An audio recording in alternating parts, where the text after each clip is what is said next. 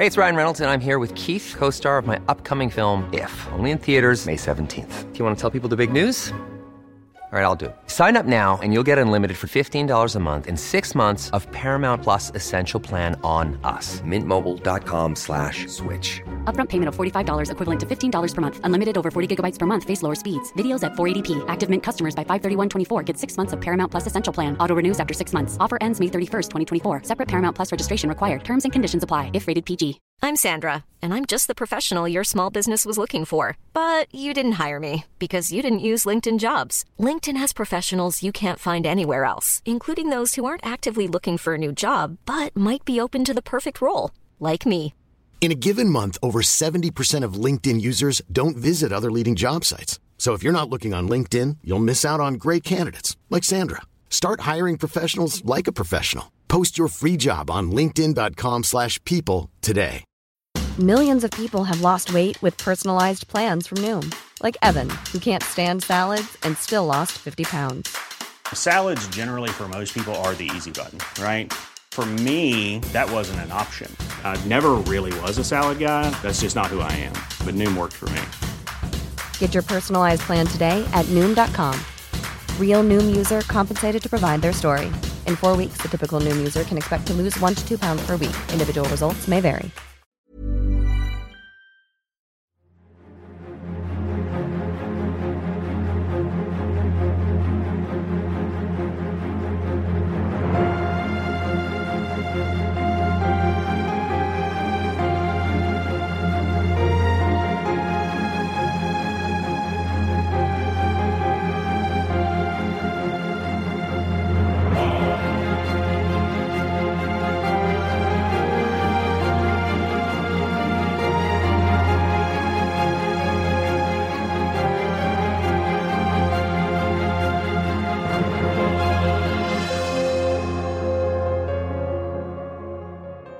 سلام.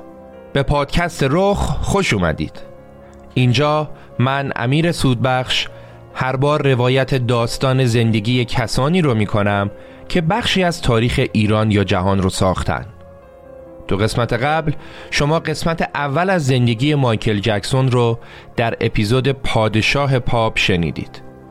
و قرار الان هم اپیزود MJ دومین و آخرین قسمت از داستان زندگی این ستاره موسیقی رو بشنوید.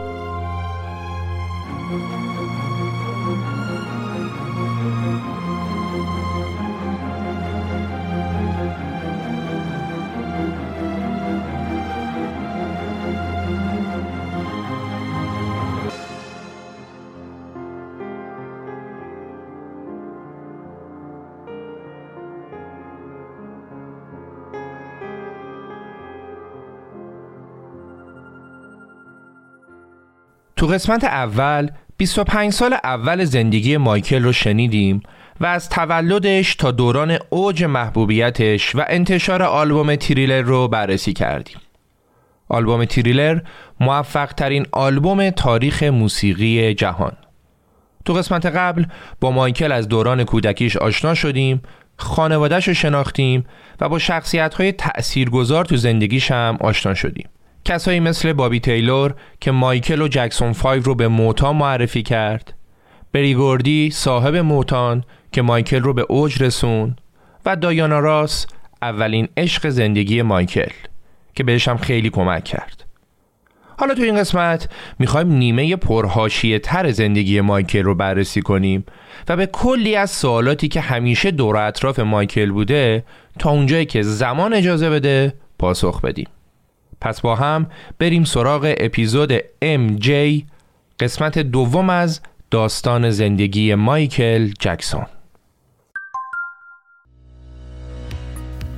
خرید فرش به صورت اینترنتی می‌تونه سخت باشه. چون نمی‌تونی بفهمی فرشی که انتخاب کردی واقعا به خونت میاد یا نه.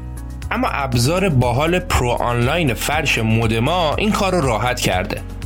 قبل از اینکه بخوام این ابزار رو بهتون معرفی کنم یه یادآوری کنم که مودما اولین و تنها فرش دولایه که توی ماشین لباسشویی شسته میشه. و روی تمام سطوح هم کاملا ضد لغزشه حالا ببینیم این پرو آنلاین چجوریه. اینجوریه که یه عکس از فضایی که می‌خواید فرشتون رو توش پهن کنید می‌گیرید و فرش به صورت مجازی توی همون فضا براتون پهن میشه. حتی می‌تونید سایز فرش رو تغییر بدید تا در نهایت به سایزی برسید که واقعا برای خونه شما مناسبه و خیلی راحت هم خرید کنید. اگه پرو آنلاین رو امتحان کنید می‌بینید خیلی به واقعیت نزدیکه و استفاده ازش حسابی لذت بخشه.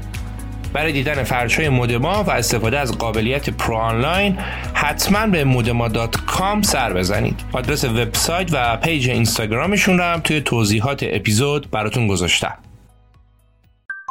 بعد از انتشار آلبوم تریلر بود که شرکت Motown تصمیم گرفت یه ویژه برنامه ای رو برای 25 مین سالگرد تأسیسش تدارک ببینه. بری گوردی صاحب شرکت و دوست مایکلم اومد ازش خواست که تو این برنامه اجرا داشته باشه. مایکل اول قبول نکرد. ولی وقتی بری گوردی اصرار کرد مایکلم گفت باشه ولی به شرطی میام که بتونم از آهنگهای خودم هم اونجا بخونم و مجبور نباشم فقط آهنگهایی که با موتان کار کردم و اجرا کنم بریگوردی هم قبول کرد و گفت باشه تو بیا هرچی می‌خوای بخون مایکل و گروه جکسونز هم رفتن به ویژه برنامه 25 مین سالگرد تأسیس موتان. قبلا گفتیم که گروه جکسون 5 وقتی از موتان جدا شدن اسمشون رو عوض کردن و گذاشتن جکسونز. پس مایکل به همراه گروه جکسونز رفتن به ویژه برنامه موتان. برنامه ای که 47 میلیون بیننده تلویزیونی داشت.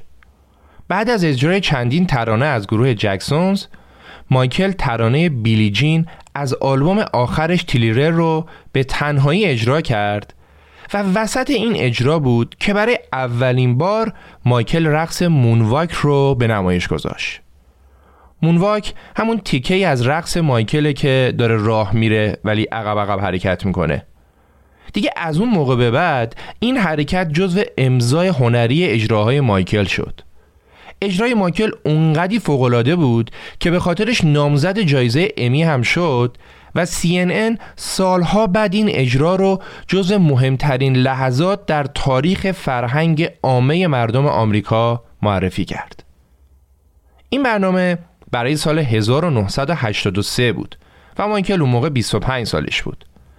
یکم بعد مایکل آخرین آلبومش رو با جکسونز به بازار ارائه داد و بعدش هم با اینکه هیچ وقت به صورت رسمی جداییشو از این گروه اعلام نکرد ولی بعد از این آلبوم دیگه مایکل راهشو برای همیشه از برادراش جدا کرد. تو سال بعد یعنی سال 1984 قرار شد مایکل توی یکی از تبلیغات ویدیویی شرکت پپسی شرکت کنه.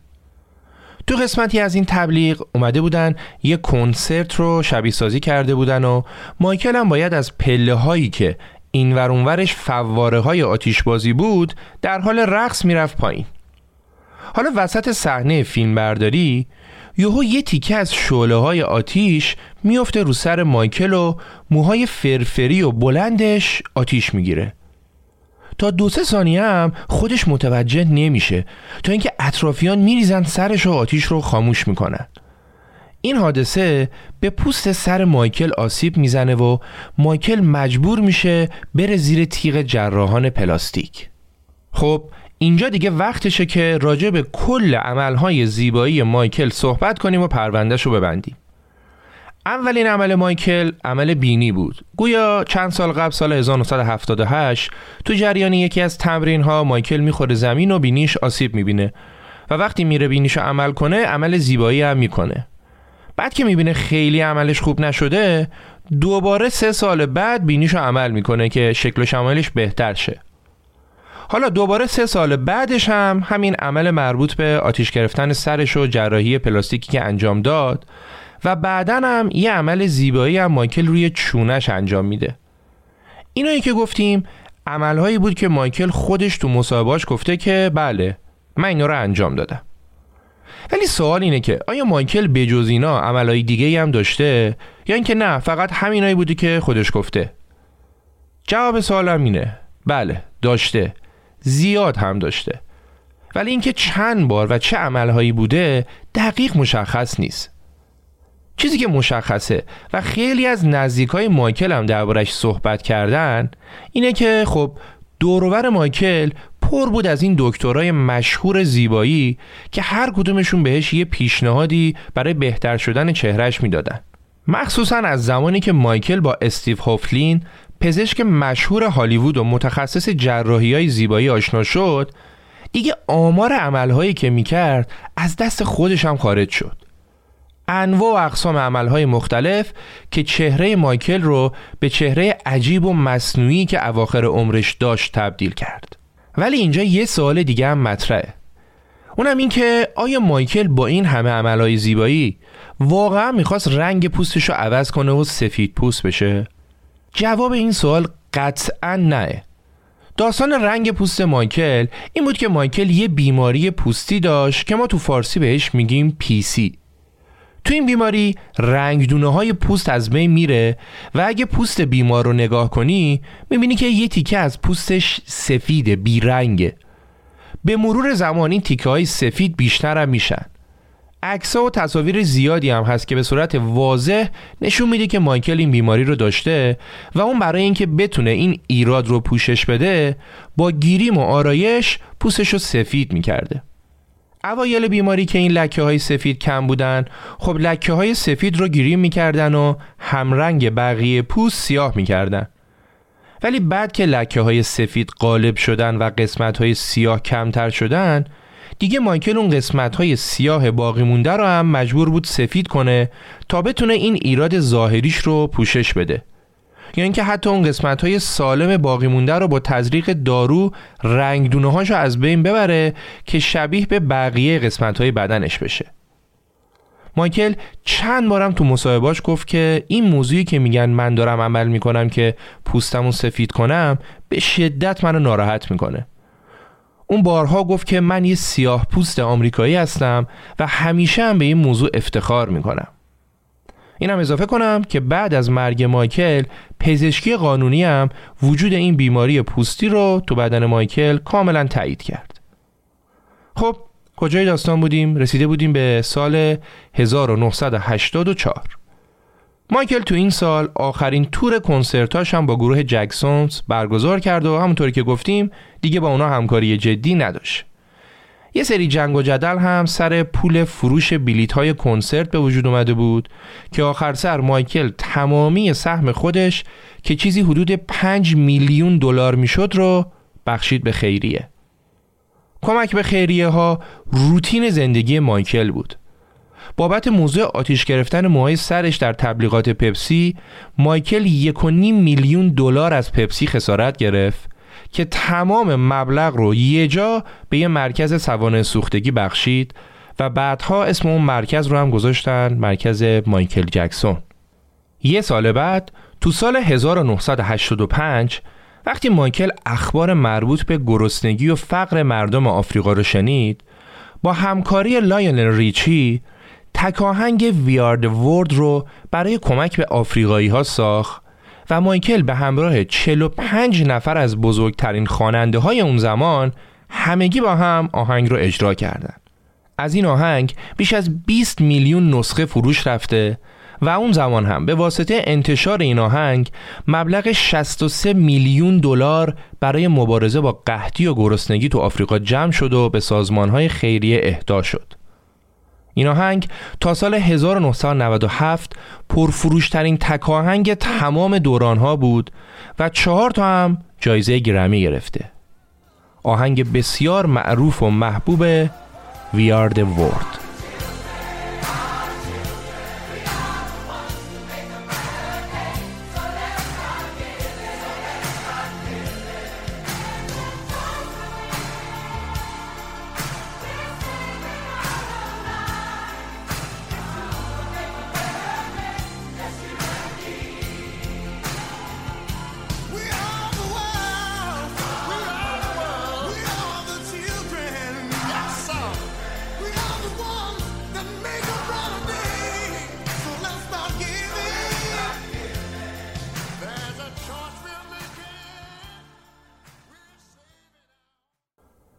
مایکل که دیگه تو این دوران کنترل زندگی هنری خودش رو به دست گرفته بود و راه و چای کار تو دنیای موسیقی رو کامل یاد گرفته بود با قسمتی از سرمایه زیادش اومد حق انتشار بیش از هزار آهنگ به علاوه 251 آهنگ بیتلز رو با سونی شریک شد و کاتالوگ سونی ای تی وی رو ساخت. خرید و business بسیار موفقی که تو سالهای بعد درآمد بسیار زیادی رو برای مایکل داشت. سال 1987 مایکل 29 ساله بعد از تقریبا 5 سالی که از آلبوم تاریخی تریلر گذشته بود آلبوم بعدیشو به بازار ارائه کرد. آلبوم Bad دقت کردید؟ شاید اگه خیلی ها جای مایکل بودن بعد از آلبوم تریلر به فاصله نهایتا یه سال بعد آلبوم بعدیشون رو می‌دادن. ولی مایکل که به جزئیات خیلی اهمیت می‌داد و هیچ وقت کیفیت رو فدای کمیت نمی کرد این کار رو نکرد و ترجیح داد که با وسواس آلبوم بعدیش رو به بازار بده. و برای همینم انتشار آلبوم بعدیش پنج سال طول کشید. اونم چه آلبومی؟ آلبوم بعد اولین آلبوم تاریخ شد که پنج تا از آهنگاش شماره یک آمریکا شدن و اولین آلبومی شد که تو 25 کشور مختلف پرفروشترین آلبوم شد و دو سال پیاپه یعنی سالهای 1987 و 88 هم پرفروشترین آلبوم دنیا شد. بعد از انتشار این آلبوم مایکل یه تور جهانی گذاشت و آلبوم Bad رو تو کشورهای مختلف اجرا کرد. تو ژاپن تعداد تماشاچی های کنسرتاش رکورد تعداد تماشاچی های کنسرت تو کشور ژاپن رو شکوند. و تو انگلیس تو هفت شب اجرای این آلبوم بیش از 500 هزار نفر تو کنسرتاش شرکت کردند و این تعداد تماشاچی رکورد گینس دیگه ای رو برای مایکل به همراه داشت. این آلبوم انقدر آهنگای معروف و نوستالژی داره که انتخاب یکیشون برای پخش خیلی سخته. ولی در هر صورت ما آهنگ اسموث کریمینال رو برای شما انتخاب کردیم. آهنگی که تو موزیک ویدیوی اون برای اولین بار مایکل اون حرکت خم شدن تا زاویه 45 درجه رو اجرا می‌کنه. البته تو این موزیک ویدیو برای خم شدن از کابل استفاده کردن و اونا رو با کابل از پشت گرفته بودن و بعد کابلها رو تو تدوین حذف کردن. ولی خب برای اجرای زنده که دیگه نمی‌تونستن از کابل استفاده کنن. پس اومدن یه کفشایی رو اختراع کردن که با اون کفش های خاص بتونن این حرکت رو انجام بدن. و جالبه که مایکل بابت اختراع این کفش ها حتی گواهی ثبت اختراع هم به نام خودش داره. آهنگ اسموف کریمینال.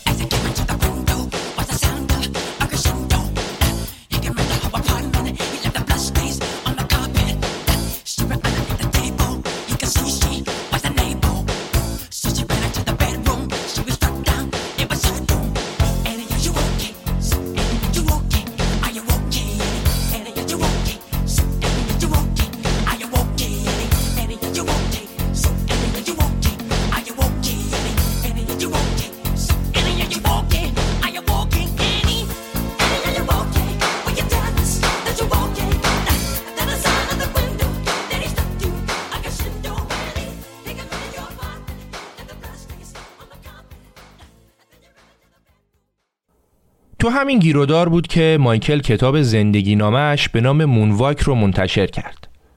کتابی از زبون خود مایکل. تو این کتاب که یکی از منابع ما هم هست، مایکل به شایعه هایی که تا اون زمان تو زندگیش بود پاسخ میده و داستان زندگیش رو از کودکی تا تقریبا سی سالگیش تعریف می‌کنه. خب می‌رسیم به خرید مزرعه بزرگ نولن توسط مایکل جکسون.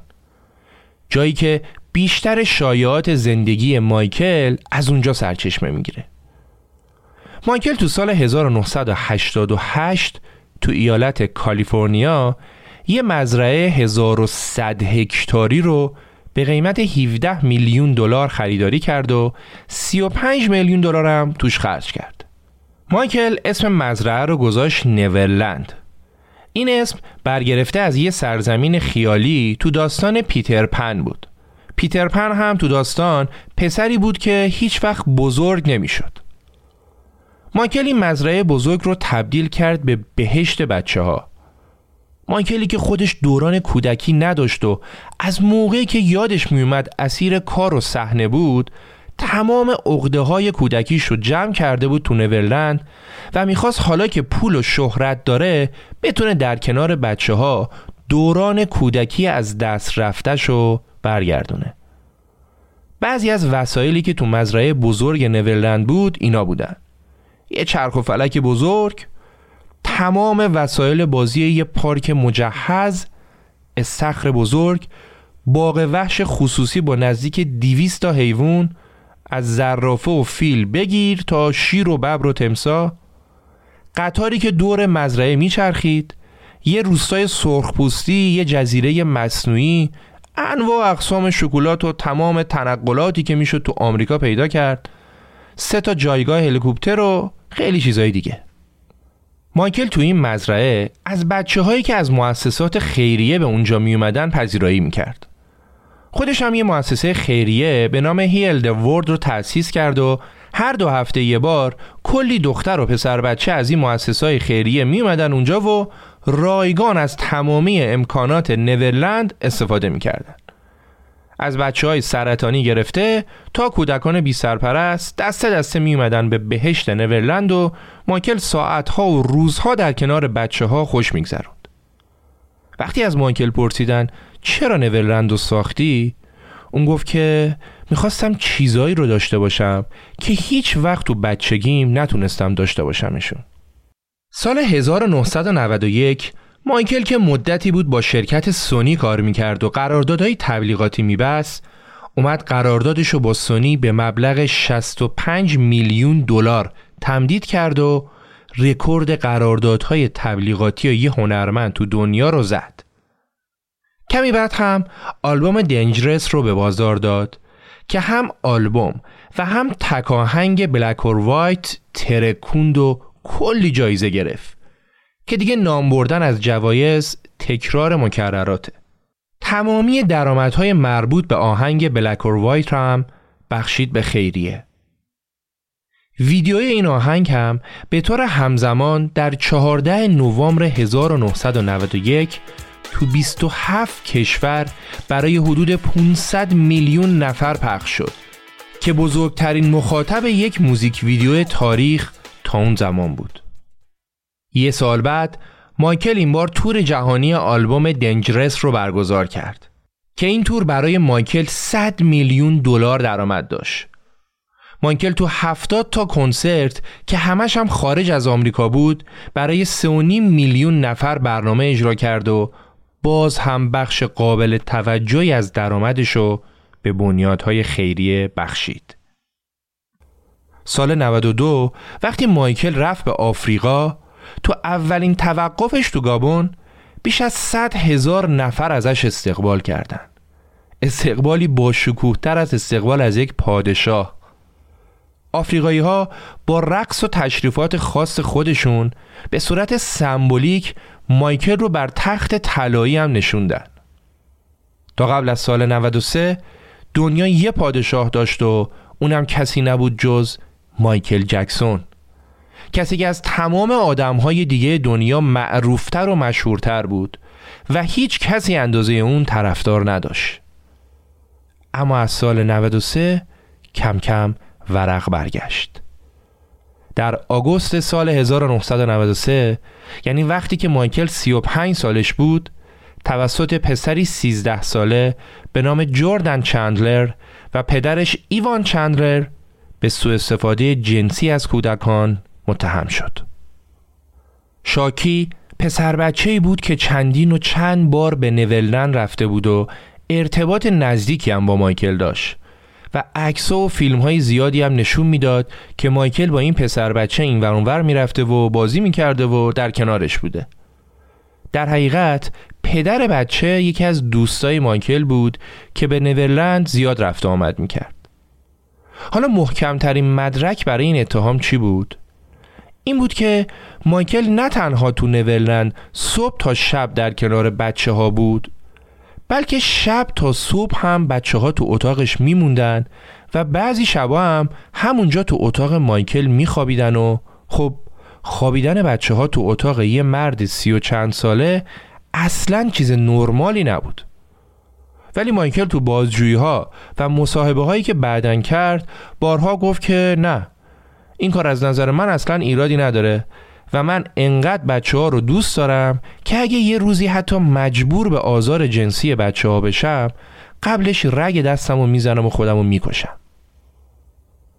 همزمان با اتهام هایی که به مایکل وارد شد یکی از خواهرای مایکل هم به نام لاتویا هم اومد طرف خانواده شاکی رو گرفت و شروع کرد بر علیه مایکل موزه گرفتن و تلویحا مایکل رو به داشتن اختلال پودوفیلیا هم متهم کرد. پودوفیلیا یه ناهنجاری روانیه که بیماران پودوفیل میل جنسی به بچه ها دارن. بعد از شکایت خانواده چندرها هم پلیسا اومدن نولند و گشتن و مهمترین چیزایی که پیدا کردنم چند تا کتاب بود که توش عکسای پسر بچه ها در حال بازی و شنا کردن و در آوردن لباساشون بود و مایکل هم از محتوای کتاب ها اظهار بی اطلاعی کرد و گفت که از کل دنیا برای اون چیز میز میفرستن و اون نمی‌دونه که تو هر بسته چیه و محتوای کتاب هایی که میفرستن چیه. اینایی که گفتیم مدارک و چیزایی بود که باعث می‌شد در نگاه افراد جامعه و حتی بعضی از طرفداران مایکل اون مجرم نشون داده بشه. اصلا همین که یه بچه 13 ساله بیاد بگه فلانی با من فلان کار رو کرده آدم در ناخداگاهش دلش برای بچه میسوزه و بهش حق میده و طرف بچه رو می‌گیره.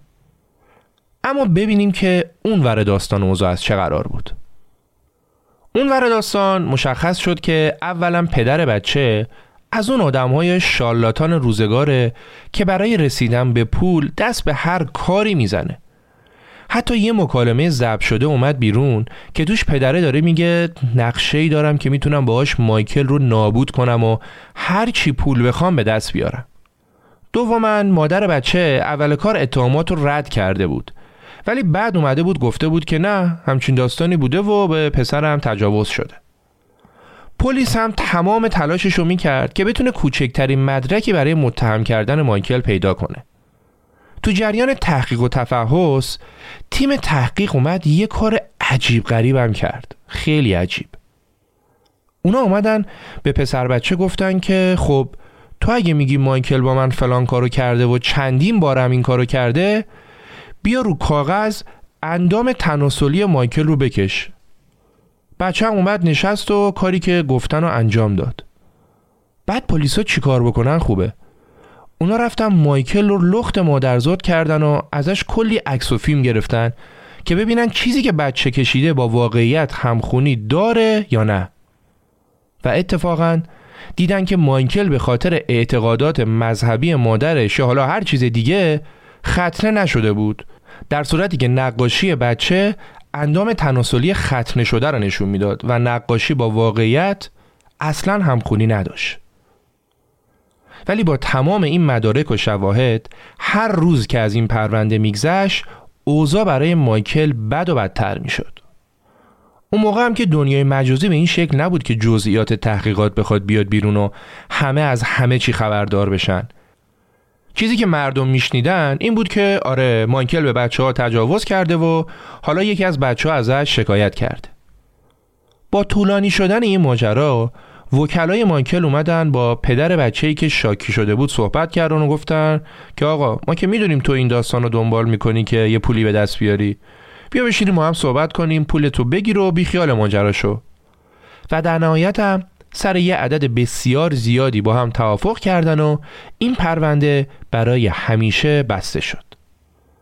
وقتی نتیجه پرونده رسانه ای شد بعضی از مردم می‌گفتن که دیدید مایکل بیگناهه و پدر بچه دنبال پول بوده؟ اگه دنبال پول نبود و داستانش حقیقت داشت که هیچ وقت راضی نمی‌شد پرونده تجاوز به بچهش رو با پول ببنده. از اون طرف هم بعضی دیگه می‌گفتن دیدید مایکل گناهکار بود؟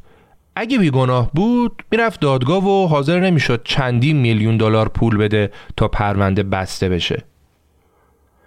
حالا برای اینکه ما همین پرونده رو ببندیم باید بگم که سالها بعد که مایکل از دنیا رفت همین پسر بچه که دیگه اون موقع 29 سالش شده بود اومد گفت که مایکل هیچ موقع بهش آسیبی نزده و اون زمان که من بچه بودم پدرم به خاطر پول این کارو کرد. و مادر بچه هم حرفاشو تایید کرد. پدر بچم چند وقت بعد از مرگ مایکل تو 64 سالگی خودکشی کرد. و لاتویا خواهر هم بعدها گفت که به خاطر اجبار و تهدیدهای همسرش اون زمان مجبور شده بود که بر علیه برادرش حرف بزنه. به هر حال این تمام ماجرا نبود و جلوتر باز هم یه پرونده بزرگتری راجع به همین موضوع برای مایکل باز شد که حالا داستانشو میگیم. شاید اصلا به نوعی بشه گفت پرونده اصلی اونه. در هر صورت هرچند که مایکل تو این اتهام محکوم نشد ولی شایعاتی که علیهش بود تاثیر منفی زیادی تو روابط کاری و محبوبیتش گذاشت. حتی شرکت پپسی که ده سال اسپانسر مایکل بود قراردادش رو بعد این ماجرا فسخ کرد. اول جریان آتش گرفتن موی سرش و بعدش هم این داستان اتهام تجاوز جنسی باعث شده بود که مایکل به قرصهای مسکن اعتیاد پیدا کنه و اون تو دوزهای بالا مسکن و آرام بخش مصرف می‌کرد. مایکل اصلا آدمی نبود که تحمل این همه فشار رسانه ها و مردم رو داشته باشه. تو دوران سختی که سر این ماجرا داشت یکی از کسانی که بهش خیلی کمک می‌کرد و مایکل باهاش تلفنی ساعتها درد دل می‌کرد و حرف می‌زد لیزا بود. لیزا پریسلی دختر الویس پریسلی افسانه ای مایکل و لیزا همدیگر اولین بار موقعی دیدن که مایکل 17 سالش بود و لیزا فقط 7 سالش بود و به همراه پدرش الویس اومده بود به کنسرت مایکل. از اون زمان لیزا با مایکل آشنا شده بود و با هم دوست بودن. این اواخر که مایکل با لیزا صحبت می کرد لیزا خودش هم در آستانه طلاق از همسرش بود و دو تا بچه کوچیک هم از همسر اولش داشت. لیزا که مطمئن بود مایکل کار اشتباهی نکرده و این وصله به اون نمیچسبه ازش حمایت کرد و تو همون دوران مایکل انقدر به لیزا وابسته شد که تلفنی ازش خواستگاری کرد. و لیزا بعد از طلاق از همسرش با مایکل ازدواج کرد. حتی بعضی جا آمده که لیزا به خاطر ازدواج با مایکل در نهایت از همسر اولش جدا شد. لیزا مایکل رو به مراکز درمانی برد و اون زمان عادت سوء مصرف داروهای مسکنش رو درمان کرد. بعد از ازدواج مایکل و لیزا چند ماه عاشقانه و رویایی رو تو منحتن نیویورک و تو برج ترامپ خوش گذروندن و بعد برای زندگی رفتن به نولند ولی خیلی زود اختلافا شروع شد. اختلاف اصلیشون هم سر این بود که مایکل خیلی دلش می‌خواست اونا خیلی زود بچه دار بشن. و لیزا چون از ازدواج قبلیش دوتا بچه داشت موافق این موضوع نبود. وقتی رسانه این موضوع رو فهمیدن نوشتن که ازدواج مایکل و لیزا فقط یه نمایش تبلیغاتی و ترفندی بوده که مردم موضوع کودک آزاری اونو یادشون بره. و مایکل می‌خواد با این ازدواج فقط ثابت کنه که مثل بقیه مردهای دیگه به زنها علاقه داره و بچه باز نیست. البته لیزا بارها این شایعات رو رد کرد و گفت اونا واقعا عاشق هم بودن. ولی خب اختلافات زیادی هم داشتن. در نهایت هم ازدواجشون یه سال و نیم بیشتر دووم نیاورد و لیزا و مایکل تو سال 96 از هم جدا شدن. و خب بعد از جدایی بازم روابط دوستانشون رو ادامه دادن. تو همین دوران مایکل آلبوم جنجالی هیستوری رو به بازار داد و مثل همیشه جایزه پشت جایزه و رکورد شکنی ها هم همچنان ادامه داشت. مایکل تمام ناراحتی و عذابی که سر ماجراهای دادگاه کشید رو تو این آلبوم فریاد زد و تو آهنگ اولش به نام جیغ اعتراضش رو به گوش رسانه ها رسوند. آهنگ یوار ناتلان این آلبوم به محض انتشار تو لیست صد آهنگ برتر بیلبورد رتبه اول شد و واسه همین هم این آهنگ رکورد گینس داره و البته تو سال 95 هم این آهنگ جایزه گرمی رو برای بهترین آهنگ پاپ به دست آورد. و اما آهنگ دوم این آلبوم که یکی از محبوب ترین و معروف ترین کارهای مایکله. آهنگ They Don't Care About Us که مثل خیلی از آهنگهای دیگه مایکل توسط خودش نوشته و ساخته شده بود. تو این آهنگ مایکل با تمام وجودش داره اعتراضش رو فریاد می‌زنه و میگه که شلاقم بزنید. ازم متنفر باشید. اما هرگز نمی‌تونید منو در هم بشکنید قصد جونمو کنید. منو به لرزه در بیارید. اما هیچ وقت نمی‌تونید منو از بین ببرید.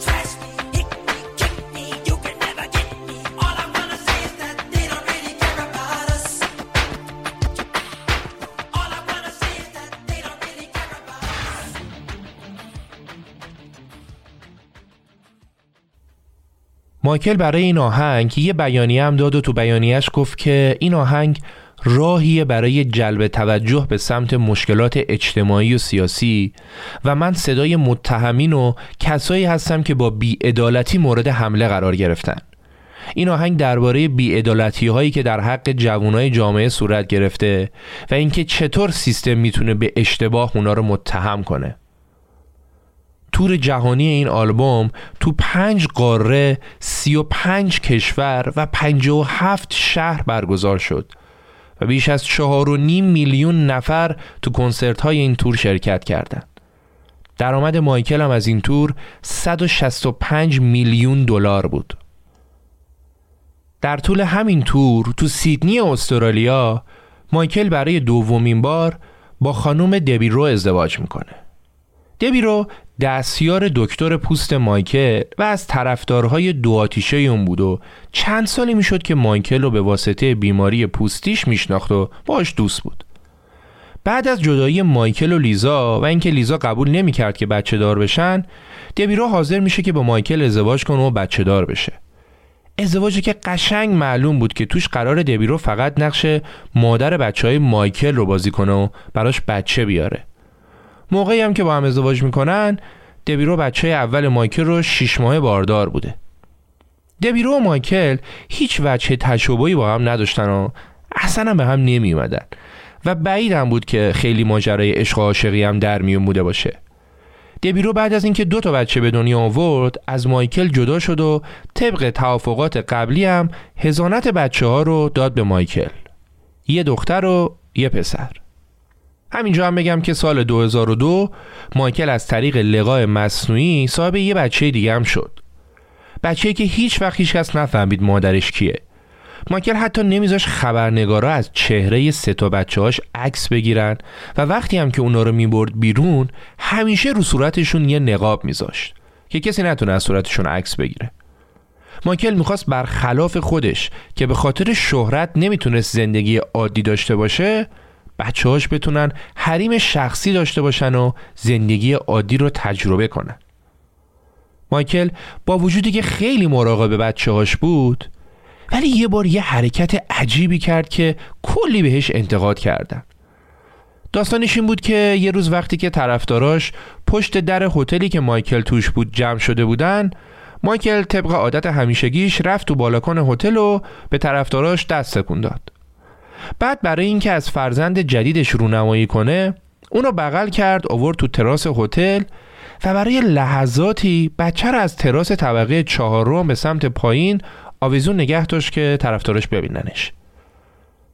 بعد این اتفاق اینقدی بهش انتقاد وارد شد که مایکل اومد بابت این کارش از همه عذرخواهی کرد. تو سه سال بعدی توجه و تمرکز مایکل روی کمک به خیریه های مختلف بود. مایکل تو ایتالیا با پاواروتی کنسرت گذاشت و یک میلیون دلار برای خیریه ها جمع کرد. تو خیلی از کشورهای دیگه هم این کار رو تکرار کرد و اونقدی به خیریه ها کمک کرد که سال 2000 به دلیل حجم کمکی که به خیریا کرده بود و حمایتی که از 39 مؤسسه داشت اسمش به عنوان خیرترین هنرمند تاریخ در کتاب رکوردهای گینس ثبت شد. به خاطر فعالیت های انسان دوستانه مایکل اون دو بارم به کاخ سفید دعوت شد و ازش تقدیر شد و از دو رئیس جمهور آمریکا هم جایزه گرفت. یه بار تو سال 1984 از رونالد ریگان و یه بارم تو سال 90 از جورج بوش پدر. از سال 2000 به بعد اختلافات مایکل با کمپانی ضبط موسیقیش یعنی سونی میوزیک شروع شد و یه سری دعوای حقوقی هم بینشون در گرفت. سال 2001 بعد 6 سال آلبوم بعدی مایکل منتشر شد. آلبوم شکست ناپذیر که مثل تمامی آلبوم های دیگرش موفق بود. ولی ادامه دعوای حقوقی مایکل و سونی مانع این شده بود که آلبوم به اندازه کافی بتونه سوددهی داشته باشه. مخصوصا از وقتی که دیگه مایکل رئیس شرکت سونی رو نجات پرست و شیطان خطاب کرد و گفت که اون از هنرمندای سیاهپوست برای منافع خودش سوء استفاده می‌کنه. این درگیری ها و اختلاف های مایکل با سونی ادامه داشت تا اینکه در 18 دسامبر سال 2003 مایکل دوباره متهم به آزار جنسی به کودکان شد. این بار علاوه بر آزار جنسی اون متهم شده بود که بچه ها رو اول مست می‌کنه و بعد بهشون تجاوز می‌کنه. کسی که شکایت کرده بود هم پسر بچه سرطانی بود به نام گوین آرویزو. گوین سه سال قبل از این شکایت یعنی سال 2000 وقتی که ده سالش بود به سرطان مبتلا شده بود و به خاطر شیمی درمانی کاملا تاس شده بود و رنگ به صورت نداشت. لاغر و ضعیف بدون ابرو و موجه که دیگه حتی نمی‌تونست راه بره و رو ویلچر بود. دکتر هم به والدینش گفته بودن که خیلی امیدی به زنده بودن بچه نیست. حالا یه بنگاه خیریه‌ای بود که یکی از کاراش این بود که می‌رفت پیش بچه هایی که داشتن ماهای آخر عمرشون رو میگذروندن و بهشون می‌گفتن که آرزو چیه؟ و تا اونجایی که از دستشون برمیومد آرزوش رو برآورده می‌کردن.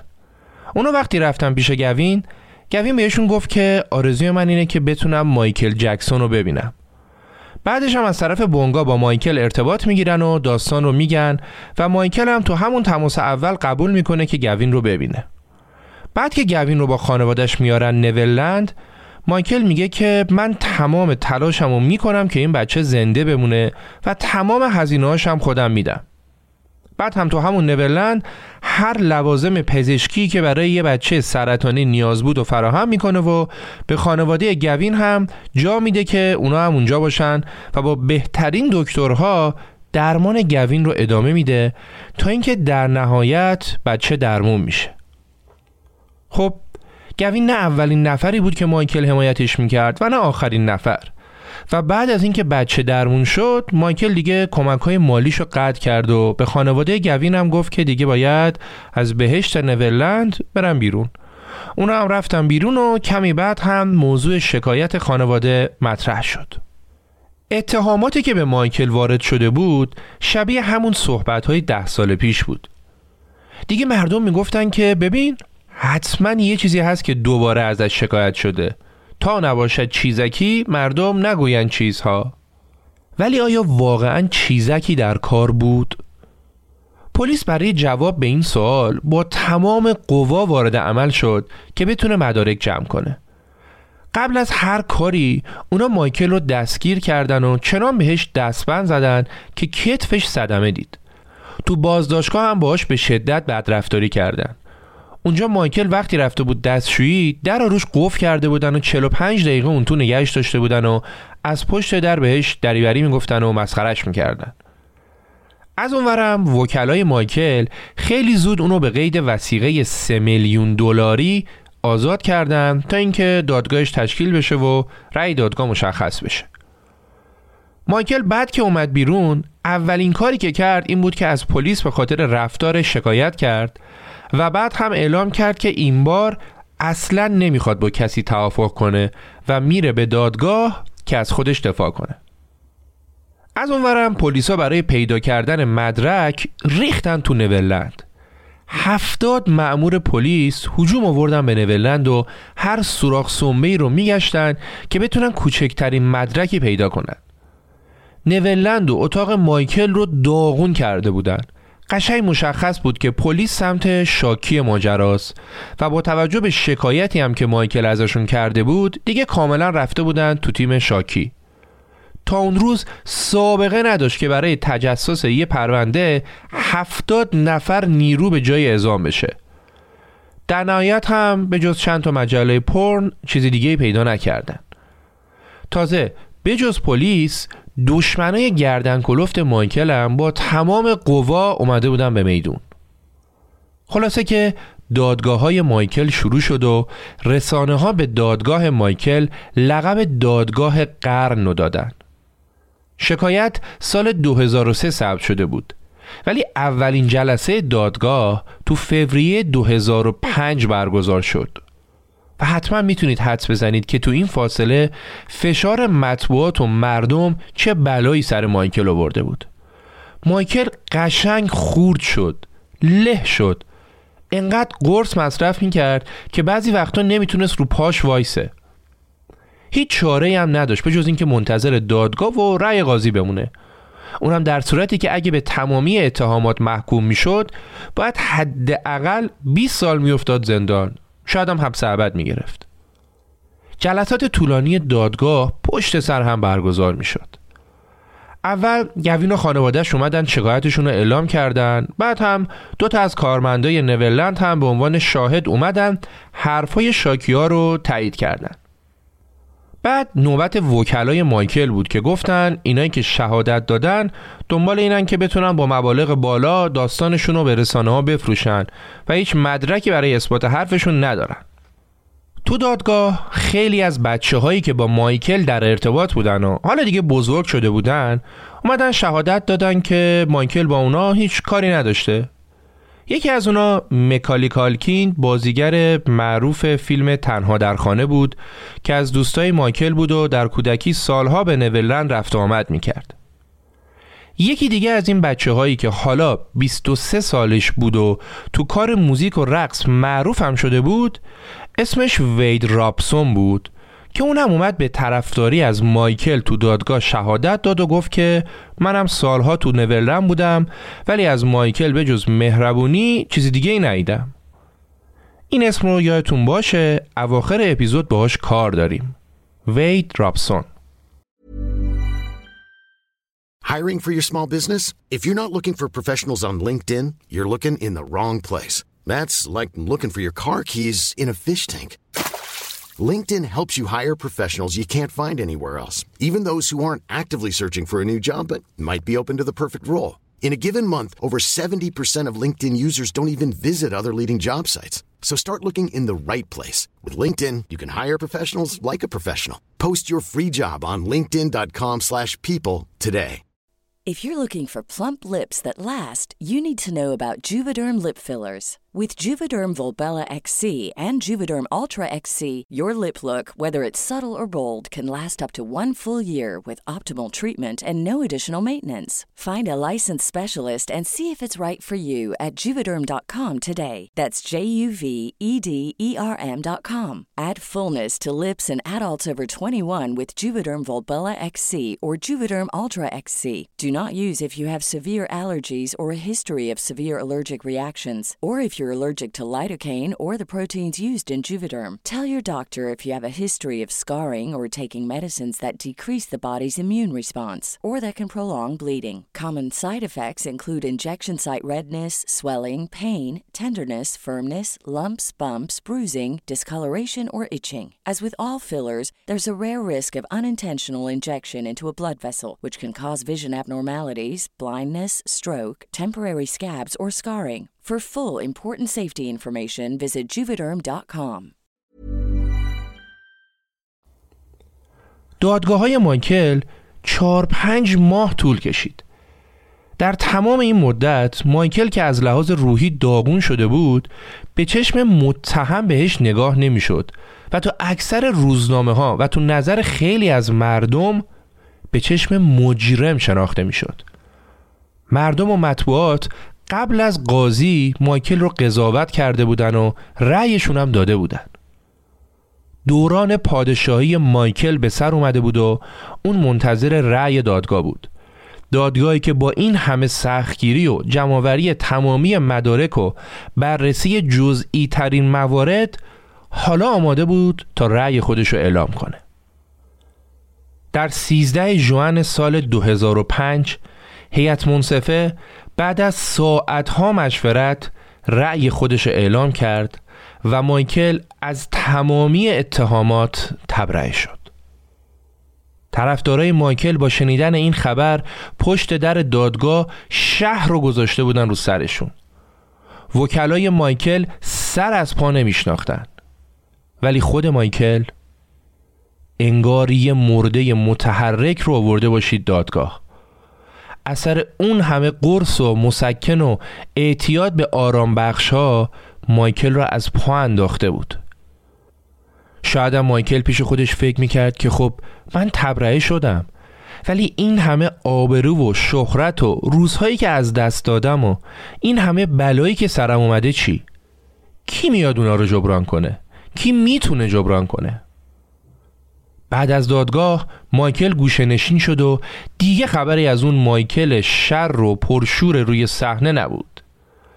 مایکل اولین کاری که کرد این بود که اعلام کرد دیگه نمی‌تونه تو نورلند زندگی کنه و بعد از هفت سال زندگی در نورلند اونجا رو برای همیشه ترک کرد. با توجه به حجوم پلیس ها به نورلند و تخریب خیلی از چیزا و عدم احساس آسایش و آرامش مایکل تصمیم گرفت که نورلند رو ترک کنه. درسته که دادگاه مایکل رو زندانی نکرد ولی مایکل خودش رو زندانی کرد. اون با روحیه‌ای که دیگه داغون شده بود گوشه نشین شد و از آمریکا زد بیرون و به عنوان مهمون شیخ عبدالله پسر پادشاه بحرین رفت به کشور بحرین. شیخ عبدالله از اون آقازاده های بیغمی بود که از سال 2003 با مایکل آشنا شده بود و سال 2005 هم که رأی دادگاه مشخص شد به دعوت شیخ مایکل رفت بحرین. بین سالهای 2003 تا 2005 هم تو دو سه تا مرحله شیخ عبدالله به مایکل کمک مالی کرده بود. خود نورلند با اون عظمتش کلی هزینه داشت و مایکل هم که یهو از کار کنار کشیده بود تو تأمین هزینه ها مونده بود. البته در خصوص وضعیت مالی مایکل در سالهای آخر عمرش هیچ وقت کسی نفهمید حقیقت ماجرا چی بوده. ولی چیزی که مشخص بود این بود که دیگه خبری از اون ثروت هنگفت قبل نبود. ولی مایکل هم اونقدی دارایی و حق امتیاز و درآمدهای ثابت از آلبوماش داشت که بتونه هزینه رو راحت پوشش بده. در 15 نوامبر سال 2006 مایکل تو مراسم جوایز موسیقی جهانی جایزه ویژه‌ای رو برای فروش بیش از 100 میلیون نسخه از آلبوماش گرفت و وقتی با اصرار حضار برای اجرا رفت روی صحنه فقط یه تیکه از آهنگ We Are The World رو اجرا کرد و این آخرین اجرای مایکل روی صحنه بود. مایکل مدتی هم با شیخ عبدالله تو دوبی تو یکی از خونه های مجلل شیخ بودن و تو این مدت مایکل برای اینکه شناسایی نشه با لباس عربی می‌رفت بیرون. همین پوشش مایکل و رفت آمدهاش باعث شد که شایعه بشه که مایکل مسلمون شده و از اونجایی که یکی از برادرای مایکل هم مسلمون شده بود این شایعه هم قوت گرفت و شد خوراک مطبوعات. و اصلا خبر اومد که مایکل به زودی یه آهنگم درباره دین جدیدش می‌خونه و حتی اسم خودش هم عوض کرده گذاشته میکائیل. و خب خیلی زود هم مشخص شد که همه این حرفا دروغه و ساخت پرداخته مطبوعات زرده اقامت تو بحرین به این معنا نبود که مایکل تو سه چهار سال بعد از دادگاهش همش تو بحرین باشه. مایکل تو ایرلند هم زندگی می‌کرد و بین آمریکا و بحرین و ایرلند در رفت آمد بود. ولی چیزی که مشخص بود این بود که مایکل دوست نداره به صحنه برگرده و اونقدی روحیش خرابه و بهش فشار اومده که ترجیح میده دور از مطبوعات و مردم با بچه هاش زندگی آرومی رو داشته باشه. البته که هیچ وقت شایعات دست از سر مایکل بر نمی داشت و حتی شایع شده بود که مایکل داره تو ایرلند رو آلبوم جدیدش کار می‌کنه و به زودی آلبومش هم میاد به بازار.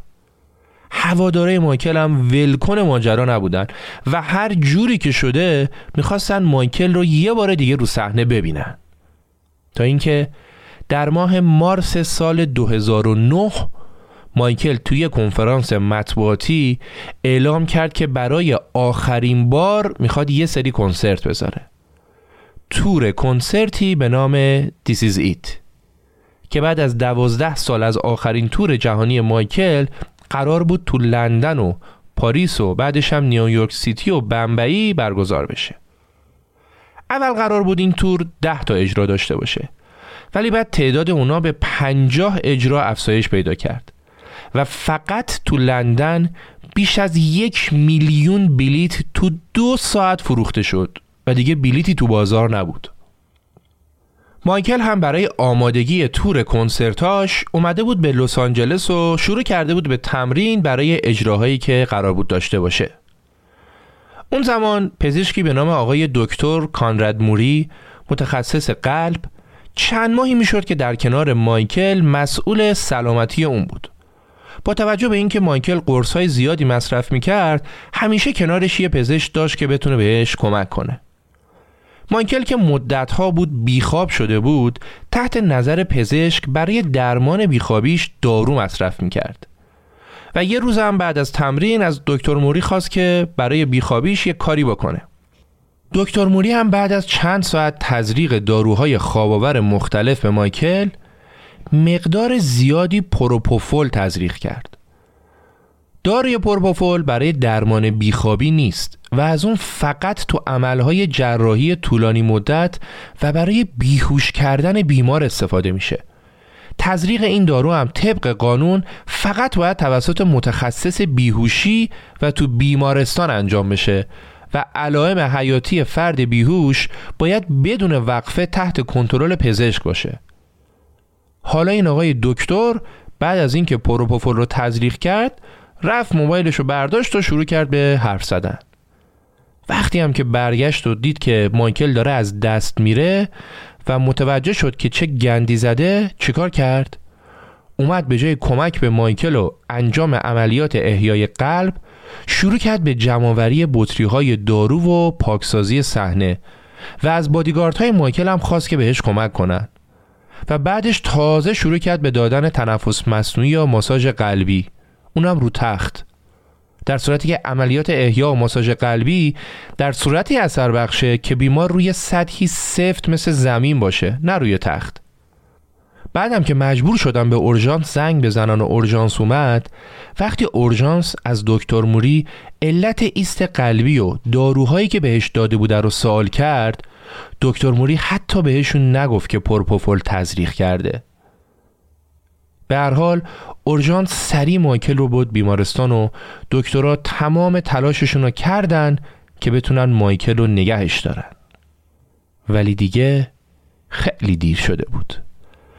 و در تاریخ 25 ژوئن سال 2009 به دلیل مصرف بیش از حد پروپوفول مایکل جکسون پادشاه پاپ از دنیا رفت. یه صدای ضبط شده برای چند روز قبل از مرگ مایکل ازش هست که داره راجع به کنسرتی که می‌خواد برگزار کنه حرف می‌زنه و میگه که ما باید تو این کنسرت فوقالعاده باشیم.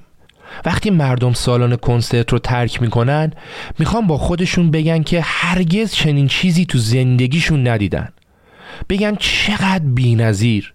بگن اون بزرگترین هنرمند روی صحنه تو دنیاست. منم می‌خوام با پول کنسرت یه بیمارستان برای بچه ها بسازم. بزرگترین بیمارستان دنیا. اسمشم می‌ذارم بیمارستان مایکل جکسون.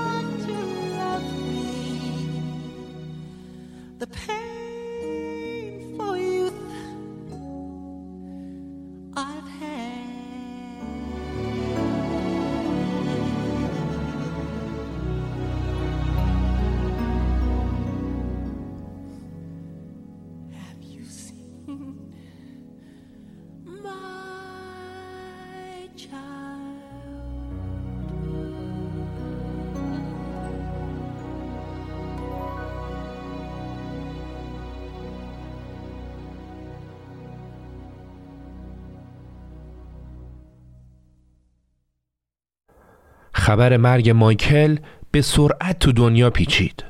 اونقدری که باعث کن شدن سرعت وبسایت ها و از کار افتادن بعضی از اونا شد. به طور کلی ترافیک وب تا سقف 20 درصد افزایش پیدا کرده بود. بعد از مرگ مایکل با توجه به قصور واضح دکتر موری براش دادگاه تشکیل شد. تو دادگاه هم موری یه سری دروغ سرهم کرده بود و برای تبرئه خودش می‌گفت که مایکل خودکشی کرده. دادگاه دکتر موری رو به اتهام قتل غیر عمد و قصور پزشکی محرز به چهار سال زندان محکوم کرد و قاضی دادگاه گفت که اگه قانون زمانی بیشتر از چهار سال رو برای جرم موری تعیین کرده بود من در صدور مجازات بیشتر تردید نمی کردم. تقریبا دو ماه بعد از مرگ مایکل شبکه آرتیل آلمان اومد یه ویدیو درست کرد و تو این ویدیو به طور ساختگی نشون داد که فردی شبیه به مایکل به کمک یه نفر همراهش داره از ماشین پزشک قانونی تو پارکینگ خارج میشه. با اینکه شبکه RTL فردای پخش ویدیو اون رو از سایتش پاک کرد ولی بلافاصله این ویدیو viral شد و استارت شایعات مربوط به زنده بودن مایکل شروع شد. مسئولین شبکه اعلام کردن که هدفشون از ساخت این ویدیو این بوده که می‌خواستن نشون بدن چطوری کاربرا می‌تونن به سادگی هرچه تمامتر تحت تاثیر ویدیوهای قلابی قرار بگیرن. اونا گفتن البته واکنش به این ویدیو و آمادگی ذهن مردم برای پذیرفتن شایعات تا این حدش دیگه برای خود ما هم جای تعجب داشت. جالبه که مکان ضبط ویدیو ساختگی یه جایی نزدیک به کلن آلمانه و خب می‌دونیم که مایکل تو لس آنجلس آمریکا از دنیا رفته. به هر حال شایعات و داستانها بعد از مرگ مایکل هم ادامه دار بود. شایعاتی مثل ارتباط مرگ مایکل با ایلومیناتی ها شایعاتی مثل کشتن مایکل و برنامه ریزی قتل اون و خیلی چیزهای دیگه که چون به هیچ عنوان سندیت ندارن و در حد چند تا کلیپ پربازدید ویدیویی هستند ما بهشون کاری نداریم و ارزش بررسی بیشتر ندارن. ولی اتفاق بزرگی که بعد از مرگ مایکل افتاد و همه رو مات و متحیر کرد مربوط میشه به شکایت دو نفر از بچه هایی که سالها قبل با مایکل تو نورلند مدتی زندگی کردن و حالا مردهای بالغی شده بودن و اومده بودن شکایت کردن و درخواست قرامت داشتن که بله مایکل تو بچگی تو نورلند به ما تجاوز می‌کرده. باز هم اتهام تجاوز. شکایت مال کی بود؟ شکایت برای چهار سال بعد از مرگ مایکل یعنی سال 2003 بود. و حالا سال 2009 هم شبکه HBO اومد یه مستند درست کرد و موضوع شکایت این دو نفر رو بررسی کرد. که ما به عنوان آخرین مطلب می‌خوایم بهتون بگیم که این داستان از چه قرار بوده. من این مستند چهار ساعته HBO رو دو بار به دقت دیدم. و کلی هم روی صحت مطالبش زمان گذاشتم و نتیجه کارم رو براتون میگم. یادتونه قبل تر گفتیم اسم وید رابسون رو به خاطر داشته باشید.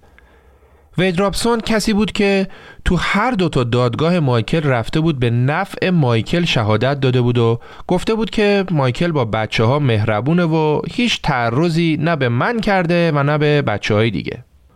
حالا بعد از این همه سال یکی از این شاکی ها همین وید رابسون بود کسی که تو 23 سالگی وقتی که کاملا مستقل زندگی می‌کرد و اتفاقا برای خودش کسی شده بود رفته بود برای دومین بار به نفع مایکل تو دادگاه شهادت داده بود و گفته بود وقتی من بچه بودم و چند سالی تو نورلند بودم شهادت میدم که مایکل هیچ کار خلافی با بچه ها نمی کرده. ولی خب الان اومده بود بعد از سالها برخلاف ادعاهای قبلیش از مایکل شکایت کرده بود. مستند HBO در کل جوری ساخته شده که هر کسی که از اون طرف ماجرا خبری نداشته باشه کاملا حرفای این دو نفر رو قبول می‌کنه. یه مستند طولانی که توش تا جزئی ترین حرکات آمیزشی توضیح داده میشه و کاملا هم یه طرفه با قاضی رفته. یعنی هیچ خبر و نظری از مخالفان شاکی ها توش نیست و مایکل هم که مرده و خب نمی‌تونه اظهار نظر کنه. حالا ما هی داریم میگیم دو نفر شکایت کردن. نفر دوم کی بود؟ نفر دوم آقای جیمز سیف چاک بود. این آقا هم تو دادگاه اول به نفع مایکل شهادت داده بود و تا زمان مرگ مایکل هم هیچ وقت همچین ادعا و شکایتی رو مطرح نکرده بود. صحت ادعاهای این دو نفر که خب همون سال 2013 و 2014 که شکایت کرده بودن و می‌خواستن از خانواده مایکل قرامت بگیرن توسط دادگاه رد شده بود. ولی با توجه به مستند HBO تو سال 2019 دوباره داستانشون افتاده بود سر زبون ها توی قسمت از مستند جیمز سیف چاک میگه که مایکل تو نولند تو جاهای مختلف به من تجاوز می‌کرد و اسم چند جا رو هم نام می‌بره. و یکی از جاهایی که نام می‌برم ایستگاه قطار نولنده بعد که میان بررسی می‌کنن متوجه میشن زمانی که سیف چاک نولند بوده اصلا هنوز این ایستگاه قطار ساخته نشده بوده. کلا مستند از این گاف ها که زیاد داره و ما اینجا دیگه به بقیهش نمی‌پردازیم. ولی برای من به عنوان یه آدم بیطرفی که داشتم رو زندگی مایکل کار می‌کردم ادعاهای این دو نفر اصلا نمی‌تونست حقیقت داشته باشه. الانم میگم چرا. من فرض کردم که خب ممکنه این دو نفر تو دادگاه اول مایکل چون سنشون کمتر بوده و مایکل رو دوست داشتن تو رو در بایستی قرار گرفتن و اومدن به نفع شهادت دادن. اوکی تا اینجا قبول. ولی دیگه دادگاه دوم وید رابسون 23 سالش بود. و اگه ماجرای تجاوز حقیقت داشت نباید هیچ وقت راضی می‌شد که بره دادگاه به ضرر یه بچه سرطانی شهادت بده. گیریم که خودش قربانی بود و اصلا روش نمی‌شد بیاد حقیقت ماجرا رو بگه. ولی دیگه رفتن و شهادت دادن جای توجیهی نداره. بعدش هم دیگه سالهای سال هیچی نگی و بیای چهار سال بعد از مرگ مایکل بخوای شکایت کنی و طلب قرامت کنی. نفر دوم آقای سیف چاک هم فرض می‌کنیم که تو دادگاه اول که اومده شهادت داده سنش کم بوده و احساسی عمل کرده. خیلی خوب. ولی همین آقای سیف چاک زمان مرگ مایکل که اون زمان سی و خورده ای سالشم بود میاد یه متن بلند بالای احساسی در تجلیل از مایکل می نویسه که هر کی متن رو بخونه میشینه ده دقیقه گریه می‌کنه.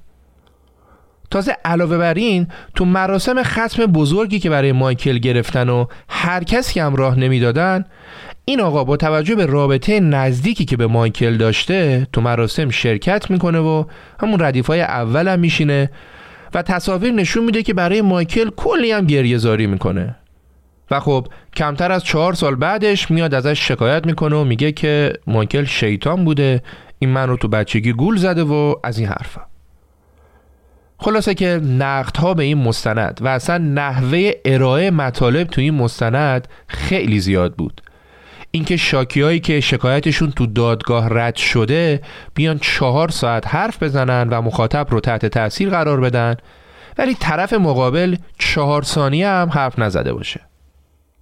بگذاریم دیگه داستان زندگی مایکل خیلی داره طولانی میشه. تازه من مجبور شدم بعضی مطالب رو هم از متن قسمت دوم حذف کنم تا تو مطالب تکمیلی اینستا و تلگرام براتون بذارم. تا اپیزود دیگه از این طولانی تر نشه.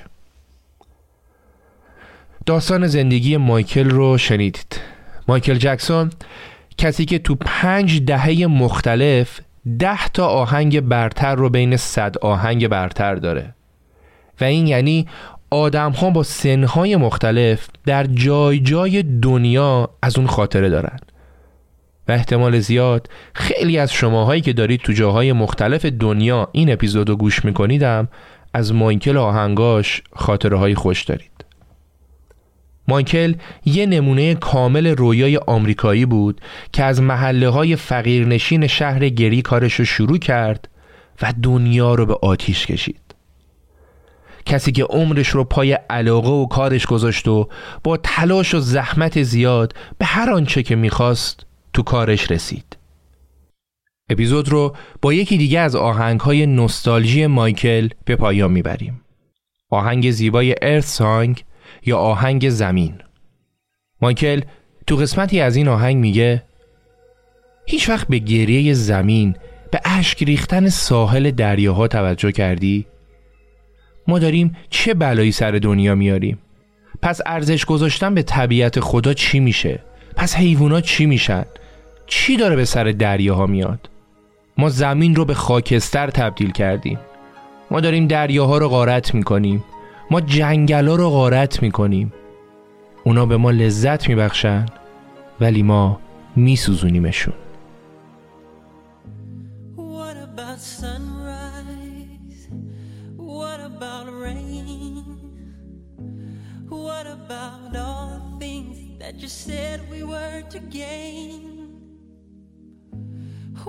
about killing fears? Is there a time? What about all the things that you said was yours and mine? Did you ever stop to notice all the blood we shed before? Did you ever stop to notice this crying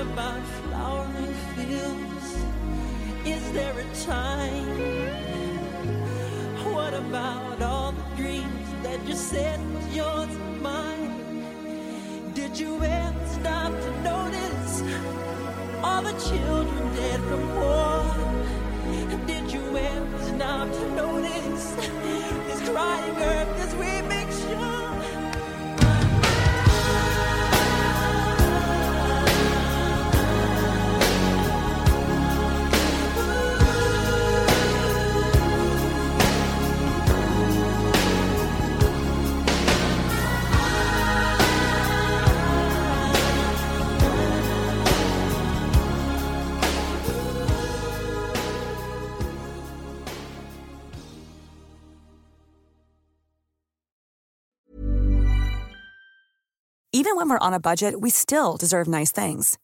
Quince is a place to scoop up stunning high-end goods for 50 to 80% less than similar brands. They have buttery soft cashmere sweaters starting at $50, luxurious Italian leather bags, and so much more. Plus, Quince only works with factories that use safe, ethical, and responsible manufacturing. Get the high-end goods you'll love without the high price tag with Quince. Go to quince.com/style for free shipping and 365-day returns.